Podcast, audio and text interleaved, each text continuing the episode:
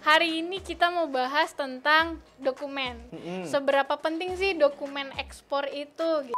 Ah. Aku pengen ekspor kopi. Oke. Oke. mm. Dalam waktu 15 detik ya. Ya, Oke, mulai.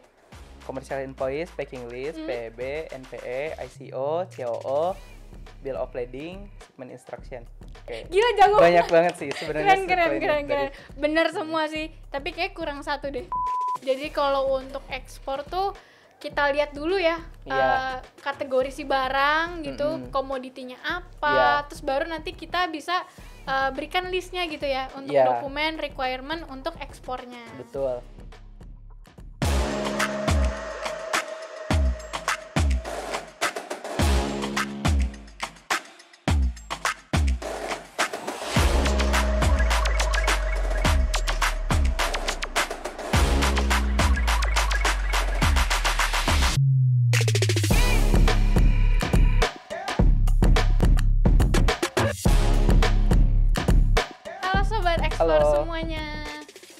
Lagi di, di channel YouTube kita kali ini di Mister Eksportir. Eh, sebelum kita mulai nih pembicaraan kita, aku Mm-mm. mau perkenalkan diri dulu. Nama aku Rafika, aku dari tim ekspor. Eh, di sini aku eh, kerjanya Kerjanya. kerjanya ngehandle customer sama monitoring shipment. Dan di Oke. sini sudah ada rekan aku nih. Oke. Boleh mm. silakan dengan Halo. siapa? Halo semuanya, nama saya Syahda Maulana Trianto. Di sini di Mister Eksportir sebagai tim dokumen yang kerjanya bikin dokumen. Dokumen. Oke. Apa kabar nih hari ini? Baik, luar biasa Allah Akbar, semangat. Alhamdulillah. Tapi udah lama gak ke studio Mister Eksportir, Oh iya. baru ya? Iya nih, kayak Mm-mm. baru nih keren banget ya. Berarti Suasana lan- hari ini. lancar kali ya? Apa? Shipment masuk terus ya? Alhamdulillah. Oke. Sehari ya lumayan adalah Oke. banyak yang nanya. Iya nih, udah lama pangling sama studio Mister Eksportir. Banyak, jadi lebih banyak lampu Warna-warna, ya? lampu-lampu keren banget sih. Aku penasaran sih nih hasil editing dari tim desain sama eh, medianya kayak gimana nanti.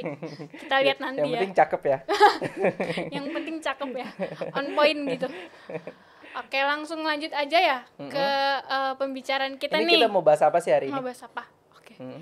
Hari ini kita mau bahas tentang dokumen, karena aku Dokumen. undang kamu dari tim Oke. dokumen maka kita mau eh, ngejelasin tentang dokumen Mm-mm. seberapa penting sih dokumen ekspor itu gitu Oke, siap. Boleh, Oke, boleh, oke. boleh. boleh ya gitu Mm-mm. dan aku juga bakal ada eh, challenge ke kamu nih untuk eh, ngejelasin beberapa dokumen ekspor Oke, gitu bila diragukan. boleh ya boleh oke Oke. oke langsung mulai Eh, paling langsung ke challenge-nya aja boleh boleh, oke. boleh oke Eh, aku bakal ngasih challenge Mm-mm. Eh, kamu ngejelasin beberapa dokumen ekspor Iya. untuk suatu komoditi tapi dalam waktu 15 detik Sebutkan berarti ya, bukan jelaskan ya. sebutkan Oke. sebutkan oke Eh, rencananya nih untuk next shipment aku Ah. pengen ekspor kopi Laut udara. Eh, pengirimannya laut Oke. oke mm-mm. Dalam waktu 15 detik ya Ya. oke mulai Commercial invoice, packing list, Hmm. PEB, NPE, ICO, COO, bill of lading, shipment instruction. oke Oke. gila jago Banyak banget sih sebenarnya. keren keren keren keren bener semua sih tapi kayak kurang satu deh Apa? karantina tumbuhan Oh iya, belum fitosanitari ya. fitosanitarinya Oke. belum oke Eh, paling karena udah disebutin boleh gak aku tahu gitu untuk eh, penjelasan dokumen-dokumennya dari yang pertama kalau nggak salah packing list invoice ya Ya. Hmm. gimana tuh packing list invoice Kayak gimana ya? Kayak bentuknya kertas ya. bentuknya kertas udah pasti Ada di nah, sini jadi ya, guys. di sini ya packing lin packing list sama invoice. Biasanya kalau di yang lain Hmm. gitu ya, si packing list sama si invoice ini dipisahkan dokumennya gitu. Cuman karena Mister Eksportir udah pro gitu ya, Hmm, jadi buang-buang kertas gitu ya kalau dipisahkan. Jadi disatukan aja tuh. Hmm. Jadi inilah packing list sama invoice eh, versi Mister Eksportir. Nah, kita blank ya Hmm. eh, nama bayarnya gitu kan takutnya nanti di colong bukan dicolong ya, di di ini di teror. Nah, yang penting di dokumen komersial invoice sama packing list adalah yang pertama itu ada seller. Oke. Jadi harus jelas sellernya siapa. Kalau under name ke kita berarti sellernya pasti kita kan, Pasti PT kita, Triton benar. Nusantara Tangguh. Terus di bawahnya ada buyer. Di sampingnya ada tanggal invoice sama nomor invoice, invoice Oke, gitu. hmm. Lalu ada karena nama dokumennya invoice dan packing list berarti harus ada tertera nilai barang. Nilai baru. sama eh, packagingnya kayak gimana? Ataukah pakai box? Ataukah pakai eh, karung? Hmm. ataukah pakai jerigen kayak gitu. Harus tertera di komen- di dokumen tersebut. Kayak gitu.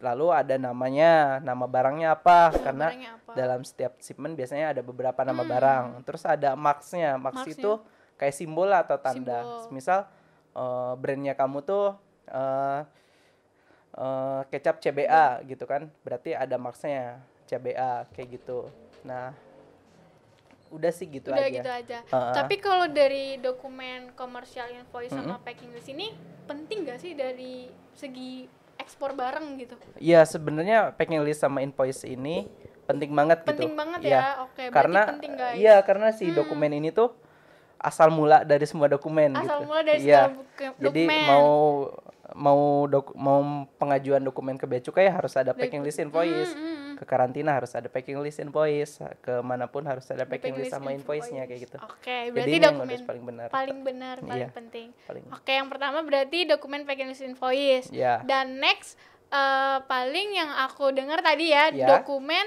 COO dan ICO. Oh iya. ha. Gimana tuh dari COO-nya dulu kali ya? Ya. Kita bahas. Mm, Nah, gimana? balik lagi ya di sini ada Dokumen dokumen COO. COO. COO dulu ya. Mm, Nah, ini kita pakai yang form contoh form D. mm-mm. Oke, form D ini dokumen COO untuk eh, tujuan negara ASEAN. ASEAN.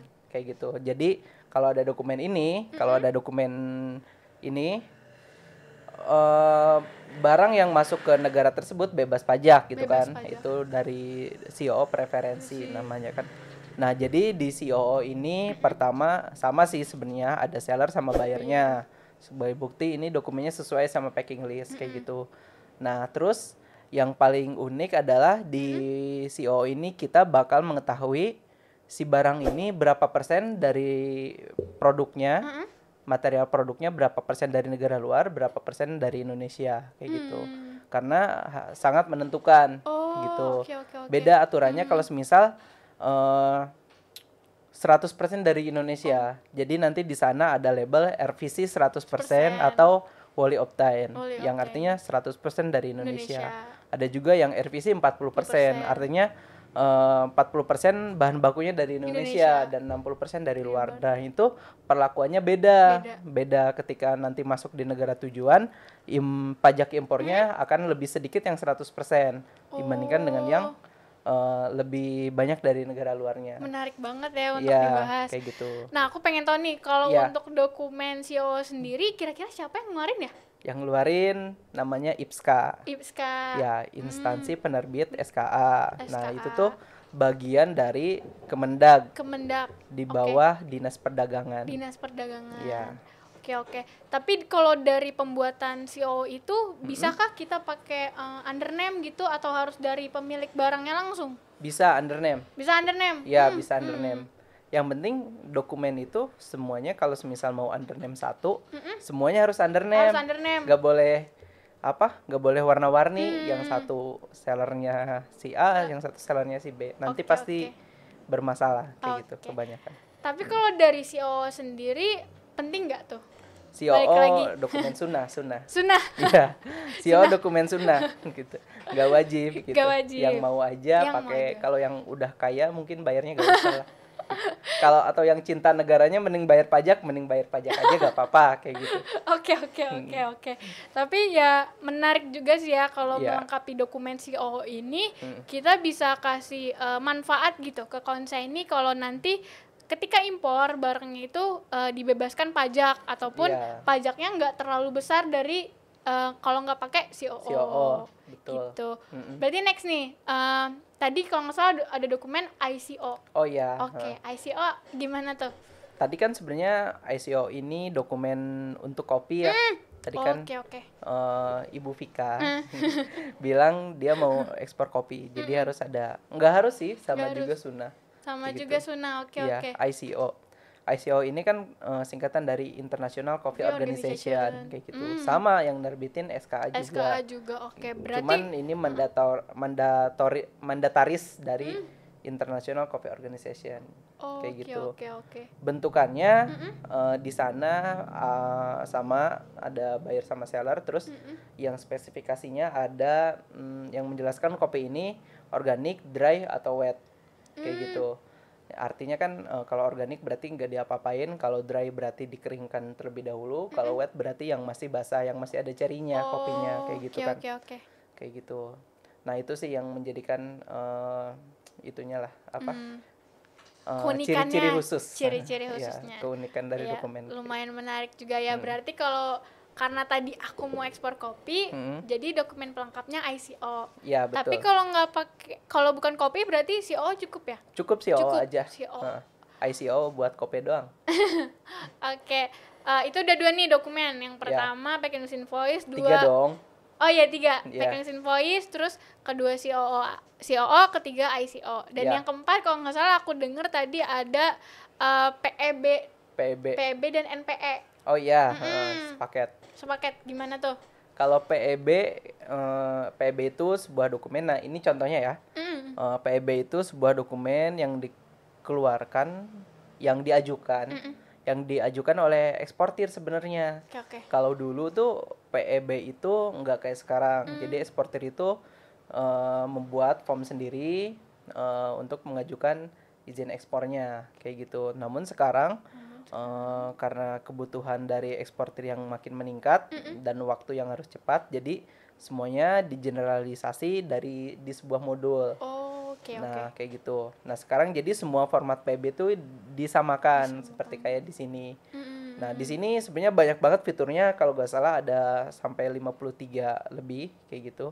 Dari mulai eh, semuanya dibahas di PB. Dibahas. Dari mulai seller, seller, pengirim sama pemilik barang ternyata dibe- bisa beda Bisa kalau di beda. PB kayak gitu. Pengirim, pemilik barang, buyer sama eh, pembeli. Pembeli, Eh, pembeli sama penerima. pembeli sama penerima. Iya, Oke. ada kolom khususnya juga pembeli penerima, negara tujuan, Hmm. port uploading, terus eh, kode bea cukai seperti kalau semisal eh, bea cukai Soekarno Hatta 050100 Sampai hafal loh ya. kalau semisal Tanjung Priok 040300 Oke, oke. kayak gitu. Nah, semuanya dibahas di PB Semuanya kayak gitu. dibahas di Ya, PB, semua oke. sama HS code. Berarti semuanya. sedetail itu ya. Detail banget kalau PB, ngisinya juga harus benar dan kalau salah tuh wah notulnya lama banget ya. Modelnya lama. Iya. Bener sih, aku yang agak eh, pusing ya Iya, kalau pusing. di notul. Oke oke oke. Eh, tapi kalau dari dokumen PEB itu penting nggak sih? Iya, penting banget. Penting banget ya. Iya, kalau gak ada PB berarti ekspornya ilegal. Oh, gitu. gitu, guys. Berarti Mm-mm. kalau ekspor udah pasti harus ada dokumen PEB. PEB-nya. Ya, kecuali small small package gak apa-apa kali ya. Oh, small Kayak package. semisal Mm. eh, nggak komersial gitu komersial. seperti barang-barang ge- general cargo baju yang mau kirim sekilo dua kilo gak usah pakai PEB sebenarnya Kalau barang ini eh, hadiah hadiah.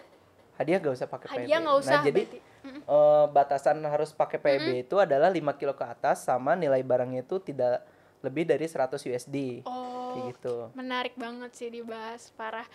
Terus eh, tadi tuh ada PEB sama NPE. oh iya Kalau NPE itu apa? NPI itu kayak semisal kita kan mengajukan nih ke bea cukai bea cukai menjawab Menjawab. menjawabnya itu dengan NPE, NPE. kayak gitu. Kalau semisal bea cukai menjawab dengan NPE, artinya kita disetujui untuk ekspor. Disetujui untuk ekspor. Nah, NPE sendiri adalah nota pelayanan ekspor, Ekspor. kan. Berarti bea cukai siap melayani ekspornya. Gitu. Kalau semisal ditolak, kita bakal dijawab oleh bea cukai dengan NPP. NPP. Oke, nota berarti penolakan. nota penolakan. Iya. Hmm. Kalau semisal mau dicek dulu nanti eh, apa eh, komunikasi dari jawaban bea cukainya bakal analyzing point. Analisis poin. Nah, biasanya itu kan ada yang NP berarti lancar, kalau penolakan berarti gak boleh ekspor, kalau semisal analyzing point berarti biasanya teman-teman baru ekspor pertama kali atau semisal barangnya ini kena bea keluar. Kena bea keluar. Ya, kayak gitu. Oke oke oke.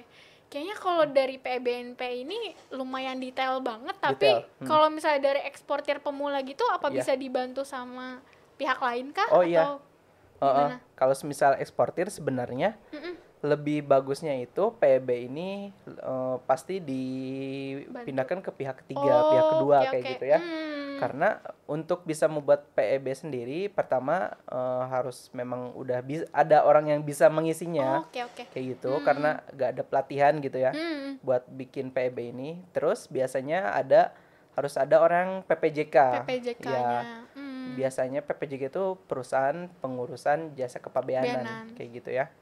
Jadi Dibantu. memang enggak semua orang bisa mengajukan PEB. Mengajukan itu, gitu. Mau oke. bikin modul PEB-nya juga harus ke BCP dulu gitu kan. Iya, jadi mengajukan dulu. Mm, bener-bener. Jadi kalau untuk sobat ekspor yang Hmm. mau buat uh, PBNPE gitu bisa dibantu lah ya sama forwardernya atau sama kita boleh ya Hard kan? selling sekali ya.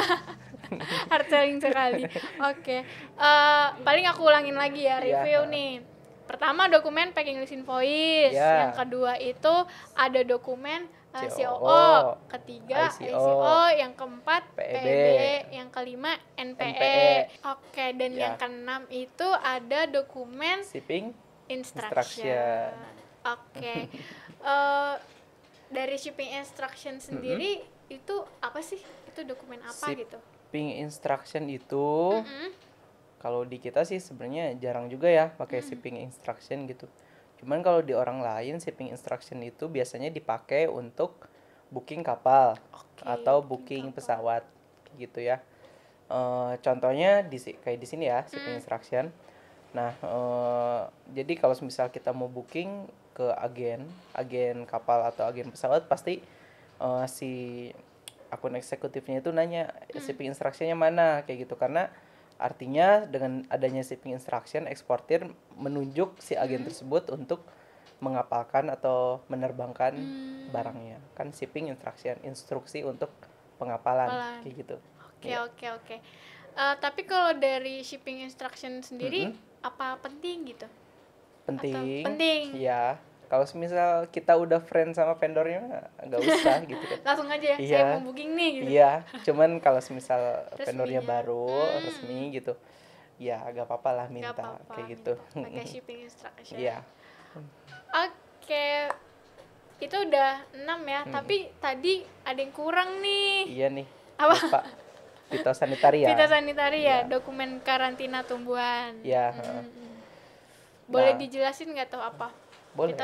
Boleh. Oke, boleh. ya dijelasin. dokumen fitosanitari ya Hmm. atau dokumen karantina mm, sebenarnya dari setiap mm, tempat pengeluarannya beda-beda Hmm. namanya ada di pos besar itu KT 10 Oke. di airport itu KT 12 gitu ada juga KT 7 gitu banyak banget lah KT gitu kan Ada karantina tumbuhan. kode-kodenya gitu ya. ada ada Hmm. banyak kayak gitu cuman eh, secara general kita anggap aja fitosanitari sertifikat kayak gitu nah eh, ini contohnya buat Mm-mm. fitosanitari Contohnya ya. sertifikat nah eh, ini dokumen wajib banget gitu yang wajib harus banget ya. wajib Oke, banget wajib banget guys. wajib banget Hmm, Kenapa tuh wajib banget ya? karena eh, ini dokumen yang bakal menentukan nanti si importirnya itu bisa ngambil barang atau enggak gitu. Karena di setiap produk tumbuhan itu kan ditakutkan gitu. Hmm. kan ditakutkan ada hama pe ada hama media pembawa penyakit Oke. kayak gitu. Hmm, jadi eh, karena itu Kementerian Pertanian menentukan lah eh, apa harus diinspeksi dulu buat barang yang keluar Indonesia ataupun masuk. Karena kita pun gak mau kan eh, ngasih penyakit gitu ke orang. Dan kita pun gak mau nerima penyakit. Penyakit, jadi diinspeksi terlebih dahulu. Diinspeksi dulu. kayak gitu. Nah di dokumen fitosanitari ini eh, lebih ke ada HS code gitu kan, Eh, klasifikasi barangnya, terus ada eh, apakah si barangnya ini pakai kimia khusus atau enggak gitu kan, ada mm, ada belangkonya juga belangko khusus Belangko gitu khususnya ya. belangko khusus untuk pan fitosanitari dan juga ada tempat pengeluarannya di mana gitu apakah eh, karantina Tanjung Priuk, karantina Pos Besar, karantina Soekarno Hatta kayak gitu itu tiga karantina yang Tiga sering karantina. kita ini aja ya. Hmm.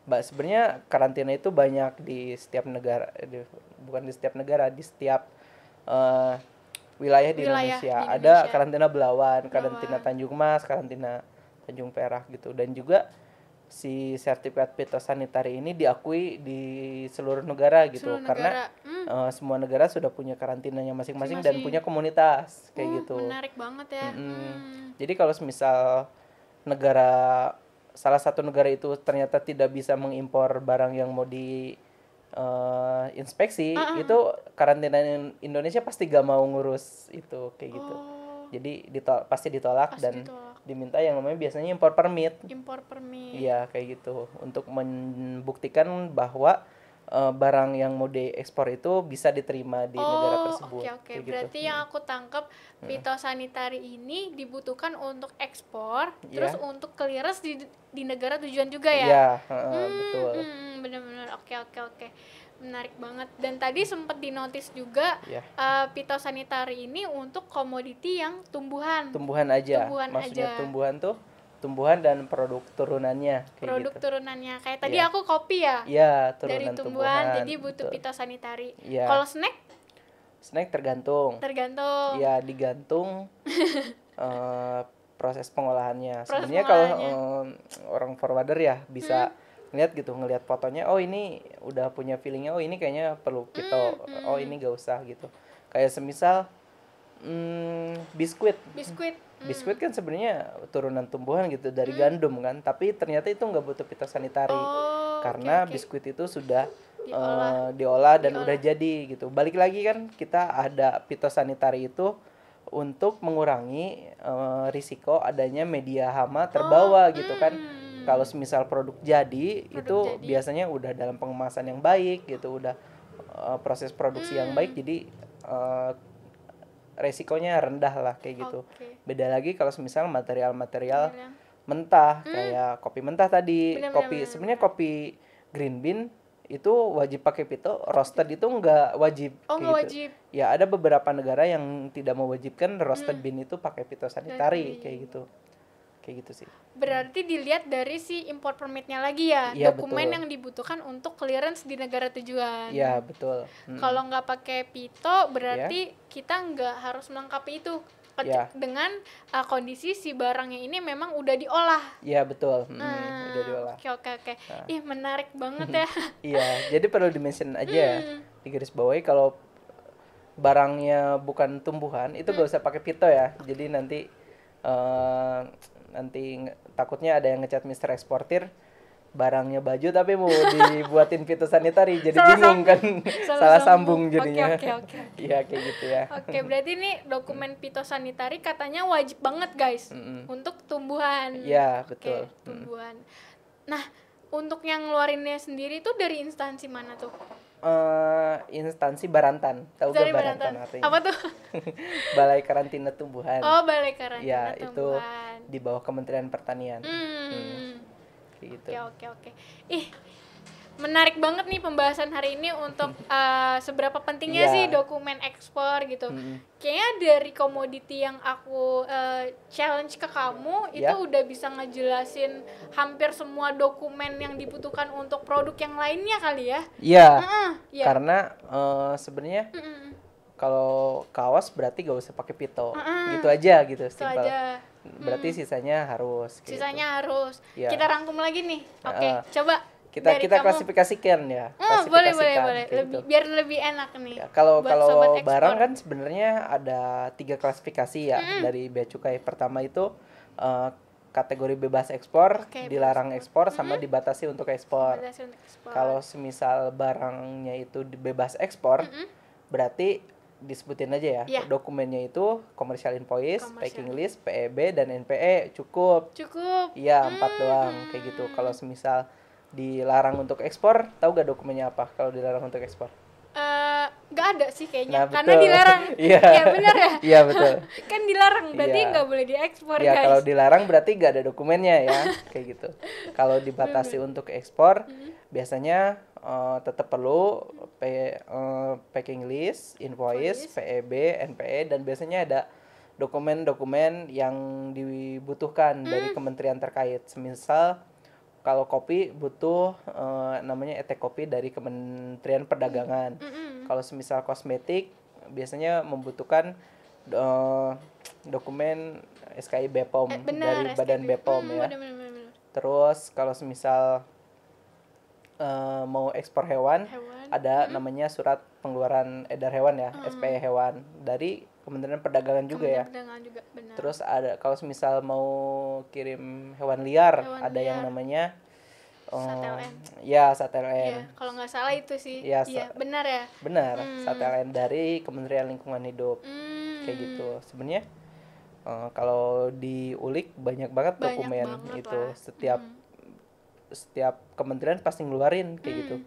Dari P- Kementerian Pertahanan ada juga ngeluarin ekspor eh, apa ya? Surat kayak semisal ET kopi, Hmm. eksportir terdaftar kopi kalau dari Kementerian Pertanian eh Pertahanan itu surat izin ekspor senjata Oh, kayak itu ada banyak juga ya. banyak Oh. iya dari Kementerian Kesehatan surat izin ekspor kemarin tuh Hmm. yang sempat ngebum masker terus vaksin gitu APD oke, oke, semuanya oke. keluar Menarik banget nih guys. Jadi kalau untuk ekspor tuh kita lihat dulu ya Iya. eh, kategori si barang gitu, Mm-mm. komoditinya apa, Iya. terus baru nanti kita bisa eh, berikan listnya gitu ya untuk Iya. dokumen requirement untuk ekspornya. betul Mm-mm. Kayak gitu.